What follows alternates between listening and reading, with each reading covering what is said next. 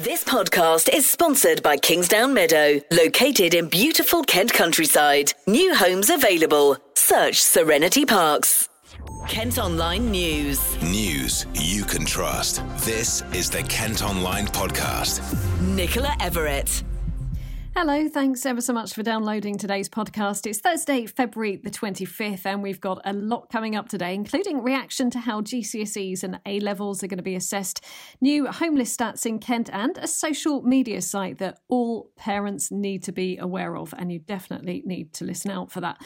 But first, a damning report into the emergency department at Kent's biggest hospital has found patients were spending too long in ambulances and didn't get the care they needed in time.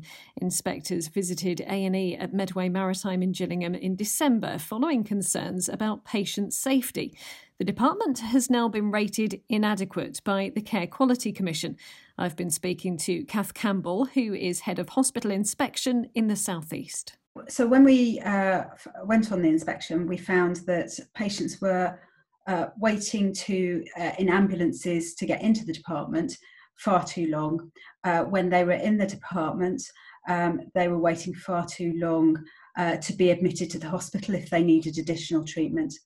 Um, and we also found that, that patients um, who may be deteriorating, um, they weren't escalated quickly enough, so their care wasn't escalated quickly enough.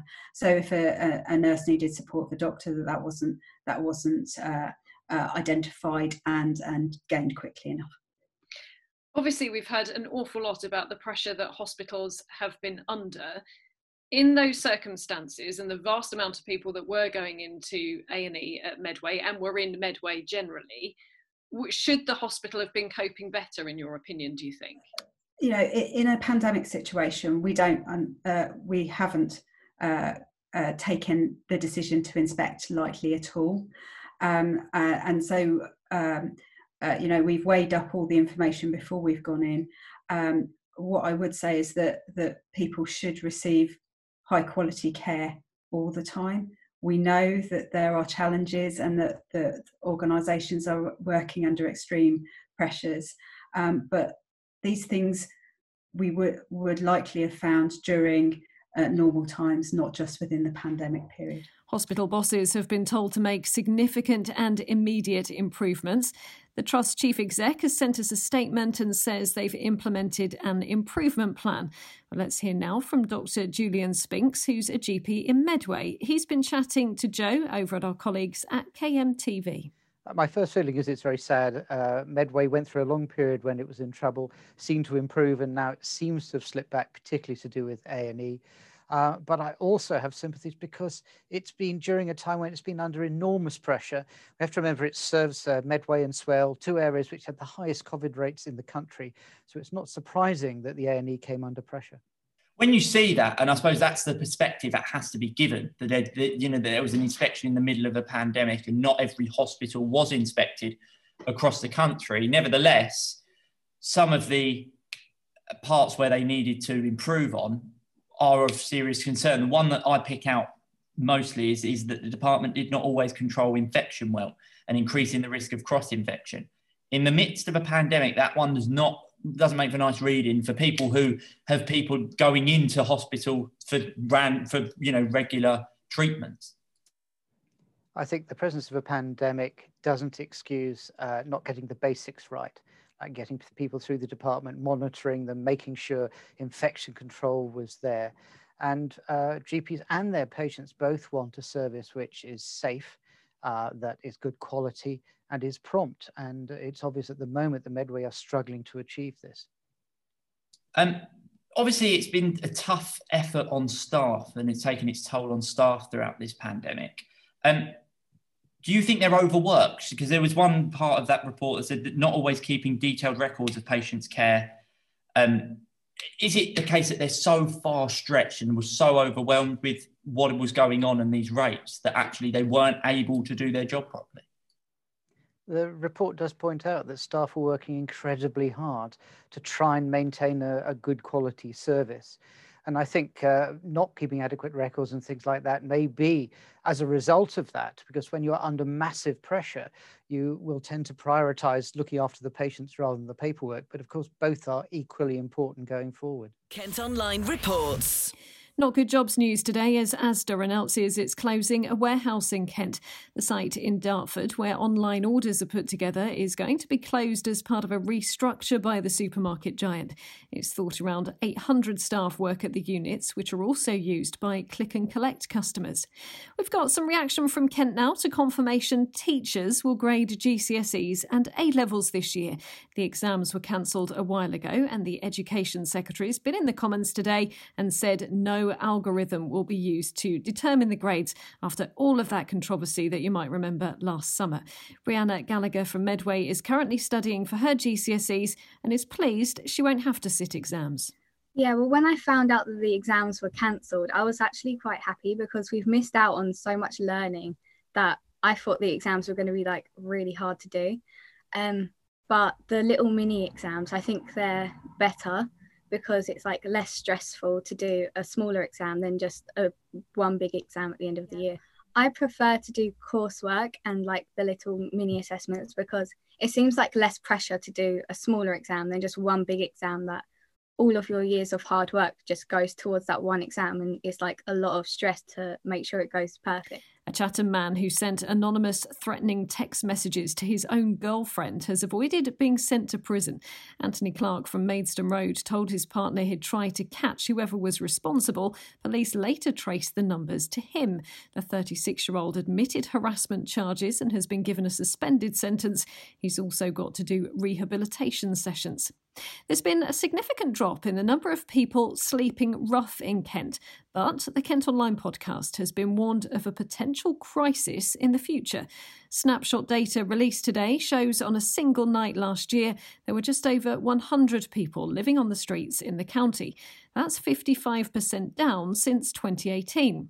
Well, the government made a big effort to house rough sleepers during the pandemic, but Sean Cullinane from Emmaus Dover has concerns.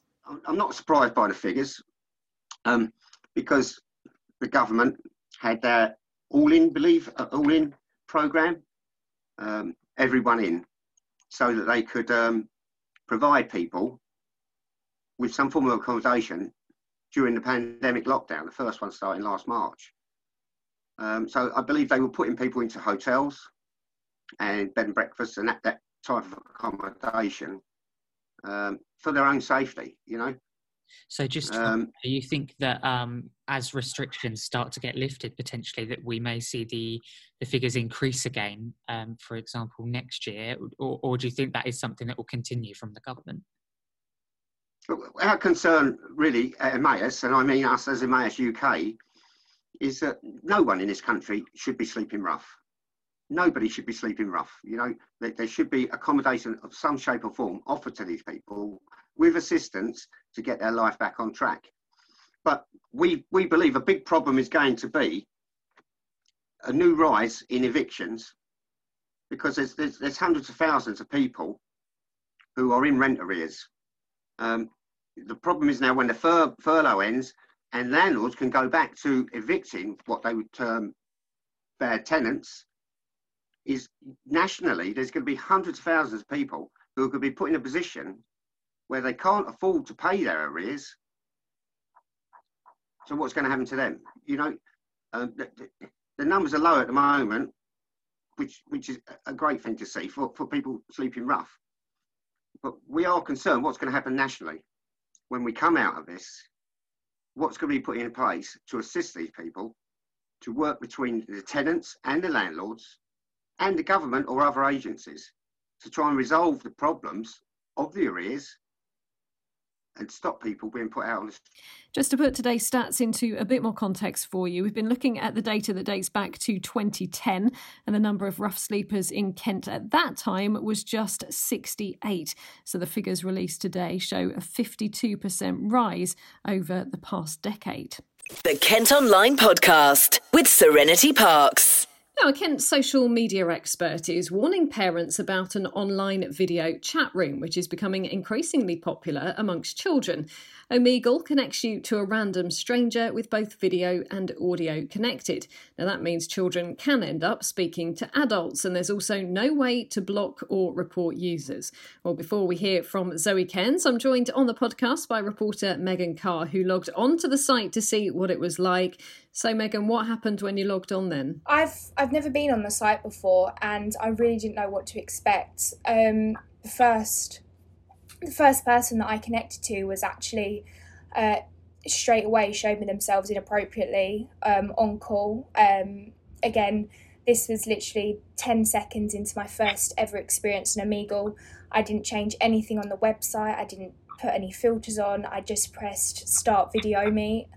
And um, yeah, the I just I can't actually believe what I saw. I didn't realize quite how easy it was to you know see this almost pornographic content on this website that's got absolutely no warnings. Um, you know, I'm very aware that it's been around, uh, been around since 2009.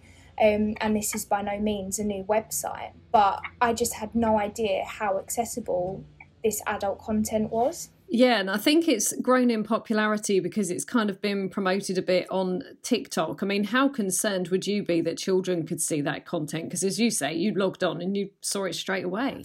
Definitely. I mean, TikTok has obviously become very big and popular over lockdown, and um, more and more young users are on TikTok. Um, because of TikTok, there is now a Omegle trend. Um, so you know, the younger users on TikTok might want to see what it's all about, get involved with a new trend.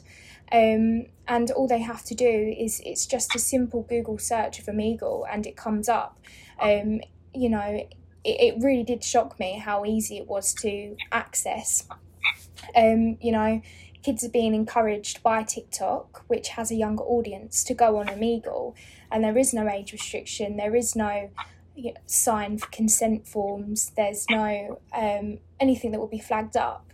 Um, and what worries me is the fact that Omegle has been around for a really long time, and I feel that maybe some adults that aren't as clued up on the internet or don't really know about trends would just have no idea what this website actually entails and what could be you know, at the end of the day, something horrific that a child could see. Thanks ever so much, Megan. Well, as I say, we have been speaking to social media expert Zoe Cairns. She's actually been chatting to reporter Jamie Long and agrees with Megan that the website is incredibly dangerous. I would definitely not let um, be letting children, young people, be looking at this website at all. I can't see that there's anything to filter or even block or report any of the graphic content or anything that goes on on there, which is a little bit alarming because most of the platforms have that block and report feature. This doesn't seem to have anything. And so, if you're seeing any of this type of content on this platform, you need to reach out to a guardian or a parent to let them know. And how can parents keep an eye on what their children are doing online as well, whether it's for this website or for social media in general? I think understanding, you know, what your your young person is doing online is really important, and you know, looking at the internet and um, safety service online, and um, looking at different types of um, services that can you can actually keep up with uh, what's new and what is trending is really important as as a guardian and as a parent. And I know that life is busy, and it's challenging right now, especially with homeschooling and stuff like that. But we really need to make sure that when our young people have, you know, computers computer time and phone time and iPad time that we understand what they are looking at online. Kent Online reports. There's no date yet for when the Operation Brock contraflow system on the M20 will be removed. The narrow lanes and 50 mile per hour limit were put in place between Maidstone and Ashford to try and keep traffic moving after the end of the Brexit transition period. Despite no major problems since France closed its border because of COVID before Christmas, the Ashford MP says the plan is to keep it in place for the time being. A Kent Music Festival has been postponed by a week so it can still take place after lockdown restrictions are hopefully due to end. The Black Deer event in Tunbridge Wells is now scheduled for June the 25th through to the 27th. Organisers are hoping Boris Johnson's roadmap all goes to plan and major gatherings will be allowed by then. And a Kent schoolboy who raised over a million pounds during the first lockdown is getting a gold Blue Peter badge. Tony Hudgell from Kings Hill was inspired by the late Captain Tom to do a charity walk despite having to learn to use his new prosthetics. The six year old is among seven children being recognised. Footballer and campaigner Marcus Rashford and environmental activist Greta Thunberg are also being presented with a gold badge. Kent Online Sport. Football and the season is officially over for Kent teams playing in the Isthmian League and the Southern Counties East League. It's been declared null and void for the second year running because of the pandemic. Our sports reporter is Luke Cordell. He joins me on the podcast. Luke, what clubs does this affect them? Hiya, thanks for having me on. Yes, um, it's um, sad news, I suppose, for a lot of teams in Kent that steps three to six are now declared null and void. Um, it probably wasn't a surprise because the government roadmap means that people can't play football until at least the end of March now, and a lot of seasons finish April, May anyway. So I don't think they would have had time to finish their seasons. Many which have only just begun really when when they shut down because of COVID. I think some teams had only played nine, ten games, even less than that for a few of them. Um, it can be a bit confusing with all the steps that um, kept mentioned in non-league football. Basically, every, it goes from step one in non-league, the top level of, of non-league football. You've got Dover Athletic playing at step one, which is the National League. Um, I say playing; they're not actually playing at the minute because they can't afford to. So they're one of a handful of clubs that have told the National League that they can't play anymore. Um, step two is National League South. Um, they have stopped. They voted to stop play. So that's your Ebbsfleet, Maidstone, Tonbridge, sorry, Tonbridge Angels and Dartford, so, so they've stopped. So now we've we've just been told that step three to six are finished. That's from Isthmian League Premier, Division One South East. It's the Southern Counties East Football League Premier Division and Division One as well of that. Um, so it does affect quite a substantial number of teams in Kent. Folkestone and Margate play in the Premier Division of the Isthmian League, and you've got loads of teams in, in Division One of that um, league, Herne Bay, Ramsgate, Faversham, Sevenoaks, it could go on really. And then Southern Counties East League, Chatham Town, Sheppey United, teams like that, Canterbury City. Um, a lot of teams put a lot of money in to try and get promoted um, this season, but it's, it's all been for nothing really, unfortunately, for the second year running. So it's quite a blow to a lot of those clubs. So financially, obviously, it's been incredibly difficult, but for the players mentally, it must be pretty tough as well it's going to be going to be quite tough if you play non-league football and you're relying on a few hundred quid in your pocket as a, a secondary income. I mean, most of these players are, you know, it's it's just a bit of sort of pocket money and a bit of extra money, and the government aren't going to uh, put their hand in the pocket for the fifty pound goal bonus or anything like that for some of these players. So, yeah, it's it's going to hit them in the back pocket a bit, and not only just the finance, I suppose. It, it's a way of life players at that level. Saturday's football, you know, it's, it's football day and, most Tuesday nights as well. So they're kicking their heels, not doing a lot. Um, players that aren't on contracts and aren't furloughed through their football clubs could go and play Saturday or Sunday league football um, once um, football can recommence, which is at the end of March. So for for levels below what I've mentioned, those steps three to six, football can continue. So you've got the um, the Kent County League below the Premier Division can play on. You've got um, Saturday football leagues, Sunday football leagues. So you might end up seeing quite a um, a lot of decent players that might be playing at a higher level all of a sudden want to get involved in Sunday league games. So uh, the standard might be raised if those leagues want to continue because the FA have said that they are willing to extend the season till the end of June for those levels. Thanks ever so much for joining us today, Luke. And in cricket, disappointment for Kent Zak Crawley as the third test with India ended in defeat for England. After top scoring in the first innings, the opening batsman suffered a golden duck in his second time out with the bat as England collapsed to 81 all out. They lost by 10 wickets as India reached the victory target of 49 in just eight overs and on day two of the test. They now lead the four match series 2 1. Well, that's all for today. Thanks ever so much for listening. Don't forget you can subscribe to the KM News app. That's going to give you access to all KM Group newspapers. Just head to subsaver.co.uk. News you can trust. This is the Kent Online Podcast. This podcast is sponsored by Kingsdown Meadow, located in beautiful Kent countryside. New homes available. Search Serenity Parks.